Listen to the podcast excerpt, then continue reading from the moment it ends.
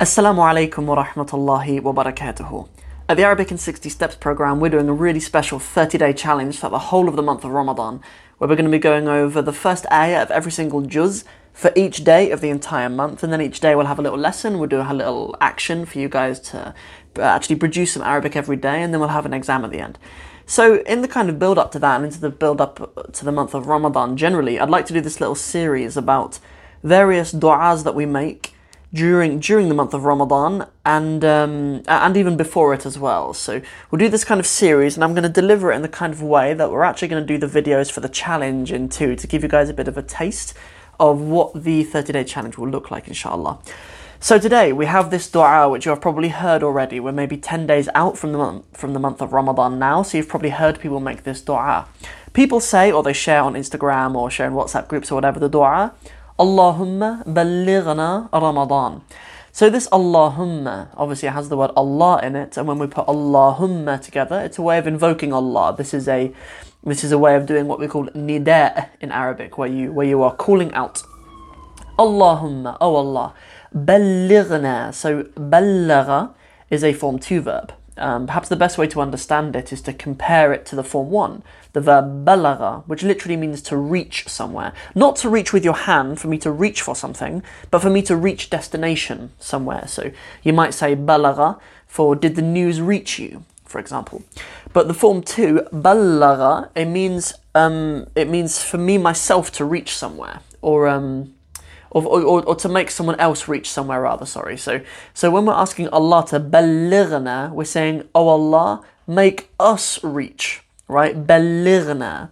And it's baligh rather than balagha because that's the imperative of the form 2 that's what the imperatives of form 2 sound like. Um, you know so for example if we take another form 2 like the verb allama allim would be the imperative, or the verb darrasa, darris would be the, the imperative. And in this case, with the verb ballagha, balligh is the imperative.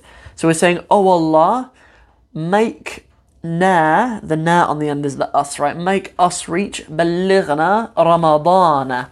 Make us reach Ramadana and there is a fatha on the end of Ramadana because it is the maf'ul bihi, it is the object of the sentence, it is the thing which we are being reached to.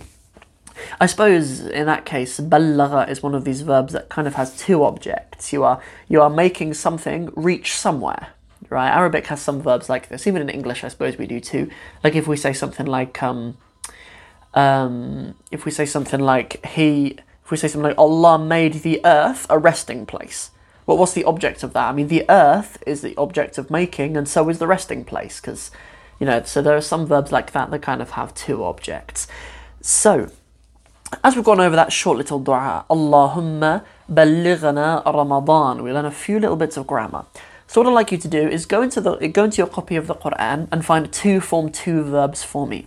The way that you recognize form two verbs, just like the verb ballagha, or the other verbs I gave, allama or darrasa, is they are three letter verbs and they have a shadda on the middle letter. Uh, that's the way that you recognize form 2 verbs. So go into your Quran, find two examples of form 2 verbs for me, and put them in the comment section below. Throughout the challenge that we do for the 30 day challenge of the month of Ramadan, we'll have action points like that every single day. Something that we learn from each um, ayah that we do from each juz of the Quran throughout the whole month. I'll give you guys kind of a. Um, you know, a little bit of homework to do, something to do in the comment section below, and other students can interact with each other and then give you advice on the things that you say, and people, students can correct each other and stuff too. Um, something else as well, perhaps that I'll mention throughout the challenge, is what step will help you in the Arabic in 60 Steps program. So, um, so for this particular lesson, I suppose step 26, that's when we do form two verbs. So for those of you who are on the program, you can skip forward to that, and um, yeah, that'll be of immense help to you, inshallah. So for you guys to get access to the entire 30 day challenge as an absolutely free bonus, you just need to join the Arabic in 60 Steps program before the first of Ramadan, inshallah, and you will have absolutely free access to it for the whole 30 days. So hopefully I'll see some of you new students on the program. Inshallah. Assalamu alaikum wa rahmatullahi wa barakatuhu.